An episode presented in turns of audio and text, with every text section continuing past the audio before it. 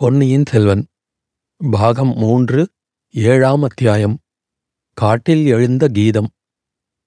பூங்கொழலி கோபத்துடன் ஓடுவதை நிறுத்தி திரும்பி நின்ற அதே சமயத்தில் இருள் சூழ்ந்த அக்காட்டகத்தே ஒரு இனிய கீதம் எழுந்தது. பொன்னார் மேனியனே புலித்தோலை அரை கசைத்து மின்னார் செஞ்சடை மேல் மிளிர் கொன்றை அணிந்தவனே. அந்த குரல் சேந்தன் நம்பதனுடைய குரல் என்பதை பூங்கொழலி உடனே அறிந்து கொண்டாள். கலகலவென்று சிரித்தாள். சத்தம் வந்த திசை வேறு என்பதை கூட அச்சமயம் அவள் மறந்து போனாள். அத்தான் நீதானா? ஆமாம் பூங்கொழலி. எங்கே இருக்கிறாய்? இப்படி வா. இதோ வந்துவிட்டேன் என்று சொல்லிக்கொண்டே சேந்தன் நம்பதன் அவள் முன்னால் வந்தான். நன்றாய் என்னை பயமுறுத்தி விட்டாய். எதற்காக இப்படி என்னை தொடர்ந்து வந்தாய்? பூங்கொழலி, உன்னை பார்ப்பதற்காகவும் உன் இனிய கானத்தை கேட்பதற்காகவும் தஞ்சையிலிருந்து பல நாள் பிரயாணம் செய்து வந்தேன். இங்கே வந்த பிறகும் உன்னை காணாமல் இத்தனை நாள் காத்து கொண்டிருந்தேன். தற்செயலாக உன்னை பார்த்துவிட்டு தொடர்ந்து ஓடி வந்தேன். ஏன் அப்படி ஓடினாய்? எங்கே ஒரு கீதம் பாடு கேட்கலாம். பாடுவதற்கு நல்ல இடம், அதைவிட நல்ல சந்தர்ப்பம். நீ பாடாவிட்டால் நானே இன்னொரு பாட்டு பாடுகிறேன். இந்த காட்டில் தூங்கிக் கொண்டிருக்கும் மிருகங்களையெல்லாம் விழித்தெழுந்து ஓடச் செய்கிறேன் பார். பித்தா பிறைசூடி பெருமானே அருளாளா. போதும் அத்தான், கொஞ்சம் பாட்டை நிறுத்து. அப்படியானால் நீ பாடுகிறாயா? இவ்விதம் இறைந்து கேட்டுவிட்டு சேந்தன் நம்பதன் உடனே மெல்லிய குரலில், பூங்கொழலி, உன்னைத் தொடர்ந்து இன்னொருவன் வந்து கொண்டிருந்தான். உனக்கு எச்சரிக்கை செய்வதற்காகவே சத்தம் போட்டு பாடினேன். அவனுக்கும் உன் அண்ணன் மனைவிக்கும் இன்று சாயங்காலம் ஏதோ ரகசிய சம்பாஷணை நடந்தது. அவன் யார் என்று உனக்கு தெரியுமா என்றான். பிறகு மீண்டும் உரத்த குரலில், என்ன சொல்கிறாய்? நீ பாடுகிறாயா? நான் பாடட்டுமா? சிவபெருமான் சுடுகாட்டில் ஆடினார், நீ வெறுங்காட்டில் பாடக்கூடாதா என்று இறைந்தான். இதோ பாடுகிறேன், கோபித்து கொள்ளாதே என்று சொல்லிவிட்டு பூங்கொழலி பின்வருமாறு பாடினாள். பறக்கும் என் கிள்ளைகாள் பாடும் எம் பூவைகாள் அரக்கண் எனத் தகுமே அடிகள் ஆரூரரை மறக்க கில்லாமையும் வளைகள் நில்லாமையும் உறக்கம் இல்லாமையும் உணர்த்த வல்லீர்களே. இவ்விதம் பாடிவிட்டு மெல்லிய குரலில், அமுதா, நான் வந்தது உனக்கு எப்படி தெரியும் என்று கேட்டாள். பூங்குழலி, கலங்கரை விளக்கின் உச்சியிலிருந்து படகு வருவதை பார்த்தேன். நீயாக இருக்கலாம் என்று உத்தேசமாக எண்ணி இங்கே உன்னை தேடி வந்தேன். அதே சமயத்தில் பழுவூர் ஆட்கள் சிலரும் இந்த பக்கம் வந்தார்கள். படகில் உன்னை காணவில்லை. ஆனால் என் நண்பன் வல்லவரையனையும் இளவரசரையும் பார்த்தேன். வல்லவரையனிடம் பழுவூர் ஆட்கள் வருவது பற்றி கூறினேன். பிறகு இளவரசரை நாங்கள் இருவருமாக தூக்கி கொண்டு போய் மறைந்த மண்டபத்தில் சேர்த்தோம். ஐயோ, என்ன தவறு செய்துவிட்டீர்கள்! படகை என்ன ஆயிற்று? படகை யாராவது பார்த்தால் சந்தேகம் ஏற்படும் என்று ஓடை நீரில் கவிழ்த்து விட்டோம். ஏன் பூங்கொழலி, பாட்டை ஏன் நிறுத்திவிட்டாய்? மிச்சத்தையும் பாடு என்று பிற்பகுதியை உரத்த குரலில் கூறினான் சேந்தன் நம்பதன். மறந்துவிட்டது அமுதா, இந்த கோடிக்கரை குழகரை பற்றி ஒரு பாடல் உண்டே, உனக்கு அது நினைவிருக்கிறதா? நினைவிருந்தால் பாடு. ஓ, நினைவிருக்கிறது என்று சேந்தன் நம்பதன் இறைந்து சொல்லிவிட்டு பாடினான். கடிதாய் காற்று வந்தேற்ற கரைமேல் குடிதானயலே இருந்தால் குற்றமாமோ கொடியேன் கண்கள் கண்டன கோடிக் குழகீர் அடிக்கேள் உமக்கார் துணையாக இருந்தீரே. பாட்டு முடிந்தவுடன் பூங்கொழலி, அத்தான், என்னை தொடர்ந்து வந்தவன் போய்விட்டானா? பக்கத்தில் மறைந்து நின்று கொண்டிருக்கிறானா என்று மெல்லிய குரலில் கேட்டாள். நாம் இங்கே நின்ற பிறகு காலடி சத்தம் கேட்கவில்லை. அவன் இங்கேதான் பக்கத்தில் எங்கேயோ மறைந்து நிற்க வேண்டும். அவன் யார் என்று உனக்கு தெரியுமா? பூங்கொழலி இறைந்து, தெரியாமல் என்ன, நன்றாய் தெரியும். கோடிக்கரை ஆந்தைகளை பற்றி சுந்தரர் பாடியிருப்பதுதானே, இதோ கேள். காடேன் மிகவால் இது காரிகை அஞ்ச கூடி பொந்தில் ஆந்தைகள் கூகை குழற வேடித் தொண்டர் சாலவுன் தீயர் சழக்கர் கோடிக் குழகா விடங்கோயில் கொண்டாயே. பார்த்தாயா அமுதா, சுந்தரமூர்த்தியின் காலத்தில் ஆந்தைகளும் கூகைகளும் இன்று போலவே இக்காட்டில் கத்தியிருக்கின்றன. ஆனால் இப்போது இக்காட்டில் மனிதர்கள் கூட ஆந்தை போல சத்தமிடுகிறார்கள். சற்று முன் அத்தகைய குரல் ஒன்று கேட்டேன். அந்த தீய சழக்கர் யாராயிருக்கும் என்று உனக்கு ஏதாவது தெரியுமா? இப்படி உரத்த குரலிலேயே பூங்கொழலி கேட்டாள். கேட்டுவிட்டு, எனக்கு அம்மாதிரி கத்த வருகிறதா என்று பார்க்கிறேன். ஆந்தை குரல் மாதிரி இருக்கிறதா? கேட்டு சொல்லு என்றாள். பின்னர் ஆந்தை மாதிரியே 3 தடவை குரல் கொடுத்தாள். அப்படியே ஆந்தை குரல் மாதிரியே இருக்கிறது. தேனினும் இனிய குரலில் தெய்வீக கீதங்களை பாடுவாயே, இதை எங்கே கற்றுக்கொண்டாய் என்று அமுதன் கேட்டான். மந்திரவாதி ஒருவனிடம் கற்றுக்கொண்டேன். மந்திரம் பலிப்பதற்கு இப்படி ஆந்தை போல கத்தத் தெரிந்திருக்க வேண்டுமாம். உனக்கு மந்திர வித்தை கூட தெரியுமா என்ன? ஏதோ கொஞ்சம் தெரியும். என்னுடைய மந்திர சக்தியை பரீட்சித்து பார்க்கிறாயா? எப்படி பரீட்சிக்கிறது? இப்பொழுது நாம் பேசுவதையெல்லாம் நமக்கு பக்கத்தில் ஒருவன் மறைந்திருந்து கேட்டுக்கொண்டிருக்கிறான். நீ வேண்டுமானால் தேடிப்பார். இவ்விதம் பூங்கொழலி கூறி வாய் மூடுவதற்குள்ளே காட்டில் சலசலப்பு சத்தம் கேட்டது. மந்திரவாதி ரவிதாசன் மறைவிலிருந்து வெளியே வந்தான். ஹா ஹா என்று சிரித்து கொண்டே வந்தான். பெண்ணே, அப்படியா சமாச்சாரம்? உனக்கு தந்திரம்தான் தெரியும் என்று நினைத்தேன். மந்திரம் கூட தெரியுமா என்று கேட்டான். அடபாதகா, நீதானா? பெண்ணே, நான் யார் என்று உனக்கு தெரியுமா? இலங்கையில் இளவரசரை கொல்ல பார்த்தவன் நீ. அது உன்னால் முடியவில்லை. ஆகையால் நடுக்கடலில் மந்திரம் போட்டு சுழற்காற்றை வரவழைத்து இளவரசரையும் அவருடைய சிநேகிதனையும் மூழ்கடித்து விட்டாய். அவர்கள் மூழ்கியது உனக்கு எப்படி நிச்சயமாக தெரியும்? நீ பார்த்தாயா? இரண்டு பேருடைய உடல்களும் கரையில் வந்து ஒதுங்கின. பூதத்தீவிலே குழி தோண்டி அவர்களை புதைத்து விட்டுத்தான் வந்தேன். துரோகி, உன் மந்திரத்தில் இடி விழ. பெண்ணே, என்னை ஏமாற்ற பார்க்காதே. என்னுடைய மந்திரத்திற்கு பதில் மந்திரம் போட்டு நீ அவர்களை உயிர் பிழைக்கச் செய்யவில்லையா? ஐயோ, அது எப்படி உனக்கு தெரிந்தது? இந்த ரவிதாசனுக்கு புறக்கண்ணை தவிர அகக்கண்ணும் உண்டு. 100 காத தூரத்தில் நடப்பதையும் என்னுடைய மந்திர சக்தியினால் தெரிந்து கொள்வேன். அப்படியானால் என்னை எதற்காக கேட்கிறாய்? உன்னை பரிசோதிப்பதற்காக கேட்கிறேன். அவர்களை எங்கே ஒழித்து வைத்திருக்கிறாய் என்பதை சொல்லிவிடு. இல்லாவிட்டால் உங்கள் இருவரையும் இங்கேயே எரித்து சாம்பலாக்கி விடுவேன் என்றான் ரவிதாசன். அவனுடைய புறக்கண்கள் அச்சமயம் நெருப்புத் தணல்களைப் போல் அனல் வீசி ஜொலித்தன. என்ன, உண்மையை சொல்கிறாயா மாட்டாயா? ஓம் ஹ்ரீம் ஹ்ராம் அபஷாட். இதோ என் மந்திரத்தின் சக்தியை காட்டப்போகிறேன். பூங்கொழலி பயத்தினால் நடுநடுங்கி சேந்தன் நம்பதனை கெட்டியாக பிடித்து கொண்டாள். அவனிடம் மெல்லிய குரலில், நான் இப்போது ஓடப்போகிறேன், நீ அவனை தடுத்து நிறுத்தப்பார் என்றாள். மந்திரவாதியை பார்த்து உரத்த குரலில், என்னை ஒன்றும் செய்ய வேண்டாம், அவர்கள் இருக்கும் இடத்தை காட்டிவிடுகிறேன் என்று கூறினாள். என்னுடன் வா, காட்டுகிறேன் என்று சொல்லிவிட்டு பாழடைந்த மண்டபத்துக்கு நேர்மாறான திசையை நோக்கி நடந்தாள். மந்திரவாதி அவளை பின்தொடர பார்த்தான். சேந்தன் நம்பதன் பின்னாலிருந்து அவனை பிடித்து நிறுத்த முயன்றான். பூங்கொழலி ஓடத் தொடங்கினாள். மந்திரவாதி சேந்தன் நம்பதனை ஒரே தள்ளாக தலை குபர தள்ளிவிட்டு பூங்கொழலியை தொடர்ந்து ஓடினான். பூங்கொழலி மானை போல் விரைந்து பாய்ந்து ஓடினாள். மந்திரவாதி மானை துரத்தும் வேடனை போல் அவளை பிடிக்க ஓடினான். ஆனால் அவளை பிடிப்பது எளிதில் முடிகிற காரியமா இல்லை. மந்திரவாதி அவளை துரத்துவதை விட்டுவிட்டு நின்று விடலாமா என்று எண்ணிய போது பூங்கொழலையும் களைத்து போனவளைப் போல் நின்றாள். மந்திரவாதி மறுபடியும் அவளை துரத்தினான். இருவருக்கும் பின்னால் சேந்தன் நம்பதனும் தட்டு தடுமாறி விழுந்தடித்து ஓடி வந்து கொண்டிருந்தான். ஓடும்போது மறைந்த மண்டபத்துக்கு போய் அங்குள்ளவர்களுக்கு எச்சரிக்கை செய்யலாமா என்று அவன் அடிக்கடி நினைத்தான். அதே சமயத்தில் பூங்கொழலியை மந்திரவாதியிடம் தனியாக விட்டுவிட்டு போகவும் அவனுக்கு மனம் வரவில்லை. பூங்கொழலி ஒரு மேட்டின் மீது ஏறி நின்றாள். அங்கே சற்று காத்திருந்ததோடு அல்லாமல் திரும்பி பார்த்து மந்திரவாதியை கைத்தட்டி அழைத்தாள். மந்திரவாதி மேல்மூச்சு கீழ்மூச்சு வாங்க அவள் அருகில் போய் நின்றான். அவளை கெட்டியாக பிடித்து கொண்டு அவள் கன்னத்தில் 4 அறை கொடுக்க வேண்டும் என்று அவன் எண்ணிய சமயத்தில் பூங்கொழலி, அதோ பார் என் காதலர்களே என்றாள். அவள் சுட்டிக்காட்டிய திசையை மந்திரவாதி பார்த்தான். இன்னொரு தடவை வந்தியத்தேவன் கண்ட காட்சியை அவனும் கண்டான். சதுப்பு நிலத்தில் ஆங்காங்கு தீப்பிழம்புகள் குப் குப் என்று தோன்றுவதும் கப் கப் என்று மறைவதுமாயிருந்தன. ரவிதாசனுக்கு அந்த பயங்கர தோற்றத்தின் காரணம் என்னவென்று தெரியும் என்றாலும் அச்சமயம் அவனுக்கு ரோமம் சிலிர்த்தது. மந்திரவாதி, உனக்கு மந்திரம் தெரியும் என்றால் இந்த கொள்ளிவாய் பிசாசுகளை ஓட்டுவதற்கு ஒரு மந்திரம் போடு பார்க்கலாம். இவை என்னை பாடாய்படுத்தி வைக்கின்றன என்றாள். ரவிதாசனுக்கு அளவில்லாத கோபம் பொங்கிக் கொண்டு வந்தது.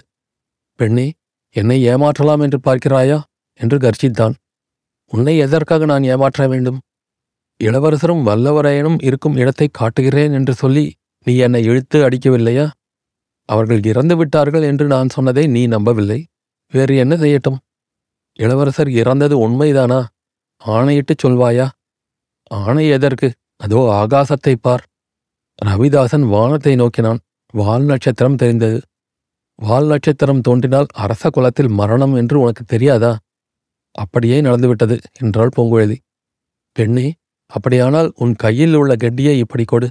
அதில் ஏதாவது மிச்சம் இருக்கிறதா? உன்னோடு ஓடி வந்ததில் எனக்கு தாகம் எடுத்துவிட்டது.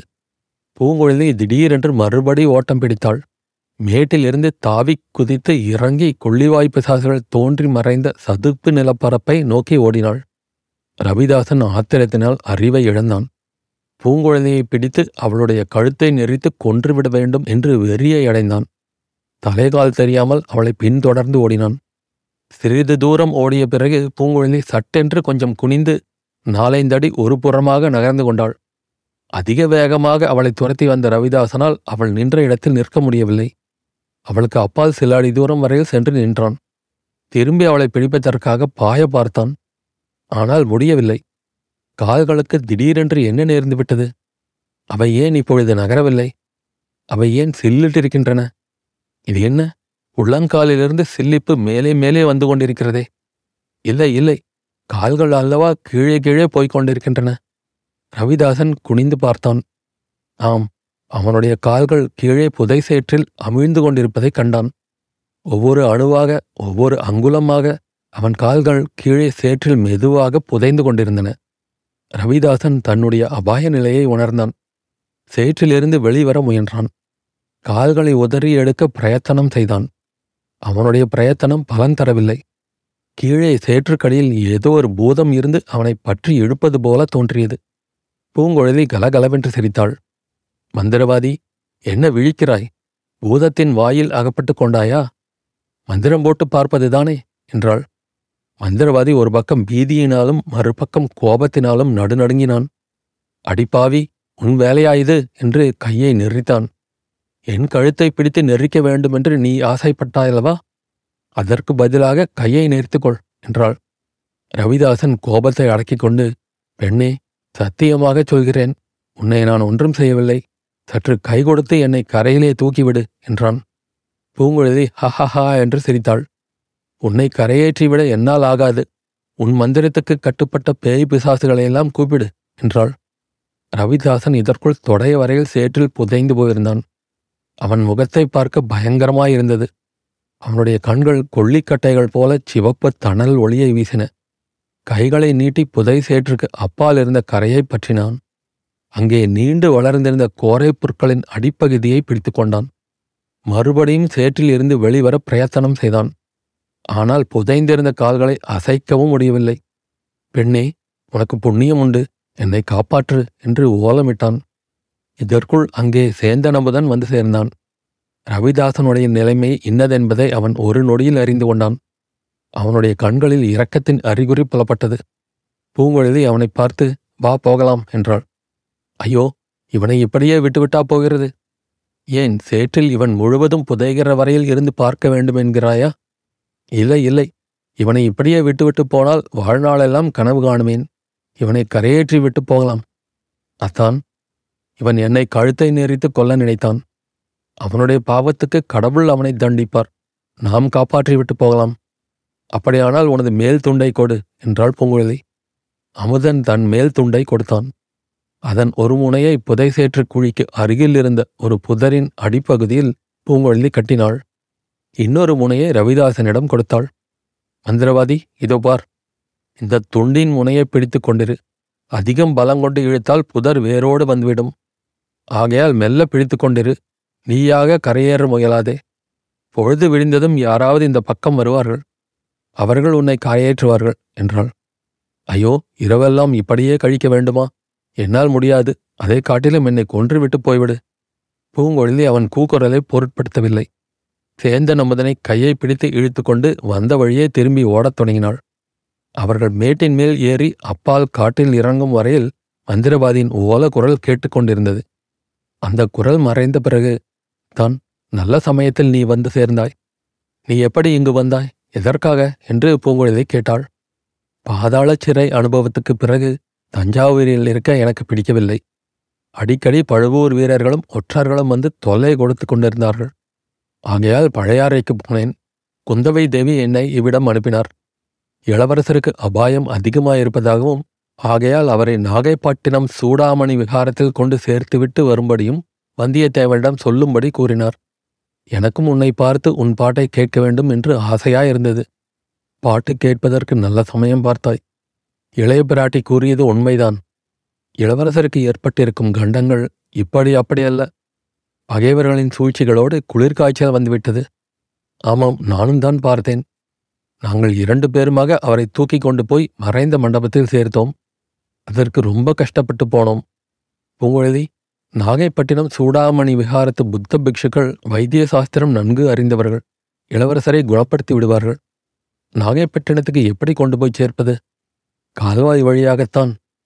கால்வாய் வழியாக எப்படி போவது? படகை தொலைத்து விட்டீர்களே. படகு தண்ணீரில் மூழ்கித்தானே இருக்கிறது. திரும்ப எடுத்து விட்டால் போகிறது. அப்படியானால் இன்று ராத்திரியே கிளம்பிவிட வேண்டியதுதான். அந்த சிறிய படகில் நாம் எல்லோரும் போக முடியாதே. வேண்டியதில்லை பூங்குழலி, அதெல்லாம் நாங்கள் பேசி முடிவு செய்து விட்டோம். வல்லவரையன் இங்கிருந்து நேரே பழையாறைக்கு போவான். நானும் நீயும் இளவரசரை படகில் ஏற்றி நாகைப்பட்டினம் கொண்டு போய் சேர்க்க வேண்டியது. பூங்கொழிலுக்கு புல்லரித்தது. மீண்டும் இளவரசருடன் பிரயாணம். கால்வாயில், படகில், நாகைப்பட்டினம் வரையில். வழியில் அபாயம் ஒன்றும் ஏற்படாமல் இருக்க வேண்டும். இருவரும் மறைந்த மண்டபத்தை அடைந்தார்கள். மண்டபத்தை நெருங்கியதும் சேந்தன் நம்பதன் பலமாக கையை தட்டினான். யாரெங்கே என்று வந்தியத்தேவனுடைய கடுமையான குரல் கேட்டது. நான் தான் சேந்தன். இன்னும் யார்? என் மாமன் மகள். வந்தியத்தேவன் மண்டபத்தின் வாசலில் வந்து எட்டி பார்த்தான். வேறு யாரும் இல்லையே. இல்லை, ஏன் சந்தேகம்? மெல்ல பேசுங்கள், இளவரசர் தூங்குகிறார். கொஞ்ச நேரத்துக்கு முன்னால் இங்கே யாரோ ஒருவன் வந்தான். நீதானாக்கும் என்று நினைத்து வெளியில் வந்தேன். நீ இல்லை, மந்திரவாதியைப் போல் தோன்றியது. அப்புறம்? அச்சமயம் உன் பாட்டின் குரல் கிளம்பியது. பாடுவதற்கு நல்ல நேரம் பார்த்தாய் என்று எண்ணிக்கொண்டேன். நல்ல வேளையாக அதை மந்திரவாதியும் கேட்டுவிட்டு திரும்பி போனான். அவனை நீங்கள் பார்த்தீர்களா? பார்த்தோம். அவனை என்ன செய்தீர்கள்? நான் ஒன்றும் செய்யவில்லை. இவள்தான் அவனை புதைச்சேற்று குழியில் இடுப்பு வரையில் இறக்கி நிறுத்திவிட்டு வந்திருக்கிறாள். இவளுடைய குரல் கூட கொஞ்சம் கேட்டதே. ஆம், பூங்கொழலையும் ஒரு பாட்டு பாடினாள். அதை கேட்டதும் இளவரசருக்கு சுய உணர்வு வந்தது போல தோன்றியது. யார் பாடுகிறது என்று கேட்டார். ஓடக்கார பெண் என்றேன். பாட்டை கேட்டுக்கொண்டே தூங்கிவிட்டார். பூங்கொழிலுக்கு மீண்டும் மெய் சிலிர்த்தது. இவள் பாட்டு மட்டும்தானா பாடினாள்? ஆந்தை போலவும் கத்தினாளே. அதுவும் என் காதில் விழுந்தது. காட்டில் ஏதோ அதிசயம் நடைபெறுகிறது என்று நினைத்து கொண்டேன். நீங்கள் அத்தானும் மாமன் மகளும் வசந்தோத்சவம் கொண்டாடுகிறீர்களோ என்று நினைத்தேன். இது என்ன வீண் பேச்சு என்றாள் பூங்குழலி. வேறு என்ன செய்வது? இரவை எப்படியேனும் கழித்தாக வேண்டும் என்றான் வந்தியத்தேவன். இல்லை, பொழுது விடிந்து இங்கே இருந்தால் தப்பிப்பிழைக்க முடியாது. ராத்திரியே புறப்பட்டாக வேண்டும். அச்சமயம் எங்கேயோ வெகு தூரத்தில் நரிகள் ஊளையிடத் தொடங்கின. அந்த ஊளை சப்தத்துக்கு இடையில் ஆந்தை குரல் ஒன்றும் கேட்டது. சேந்தன் நம்பதன் நடுங்கினான். அவன் மனக்கண்ணின் முன்னால் மந்திரவாதி சேற்றில் புதைந்திருப்பதும், அவனைச் சுற்றி நரிகள் ஊளையிட்டு கொண்டு நெருங்கி நெருங்கி வருவதும், மந்திரவாதி ஆந்தையைப் போல் கத்தி நரிகளை விரட்டப் பார்ப்பதும் தென்பட்டன. வந்தியத்தேவனும் சேந்தன் நம்பதனும் இளவரசரின் தூக்கம் கலையாமல் தூக்கி கொண்டார்கள். பூங்கொழிலை பின்தொடர்ந்து நடந்து சென்றாள். கால்வாயின் கரையை அவர்கள் அடைந்தபோது சந்திரன் உதயமாகி இருந்தது. கரையில் இளவரசரை ஒரு மரத்தின் பேரில் சாய்த்து படுக்க வைத்தார்கள். பூங்கொழிலையே அவர் பக்கத்தில் இருக்கச் செய்துவிட்டு வந்தியத்தேவனும் சேந்தன் நம்பதனும் தண்ணீரில் இறங்கினார்கள். முழுகி போயிருந்த படகை மிக பிரயாசையுடன் மேலே எடுத்து கரையோரமாக கொண்டு வந்தார்கள். இளவரசர் கண் விழித்தார். மிக மெல்லிய குரலில் தாகமாயிருக்கிறது என்றார். பக்கத்தில் இருந்து அவரை பார்த்து கொண்டிருந்த பூங்கொழிலை கெண்டியில் இருந்த பாலை அவருடைய வாயில் ஊற்றினாள்.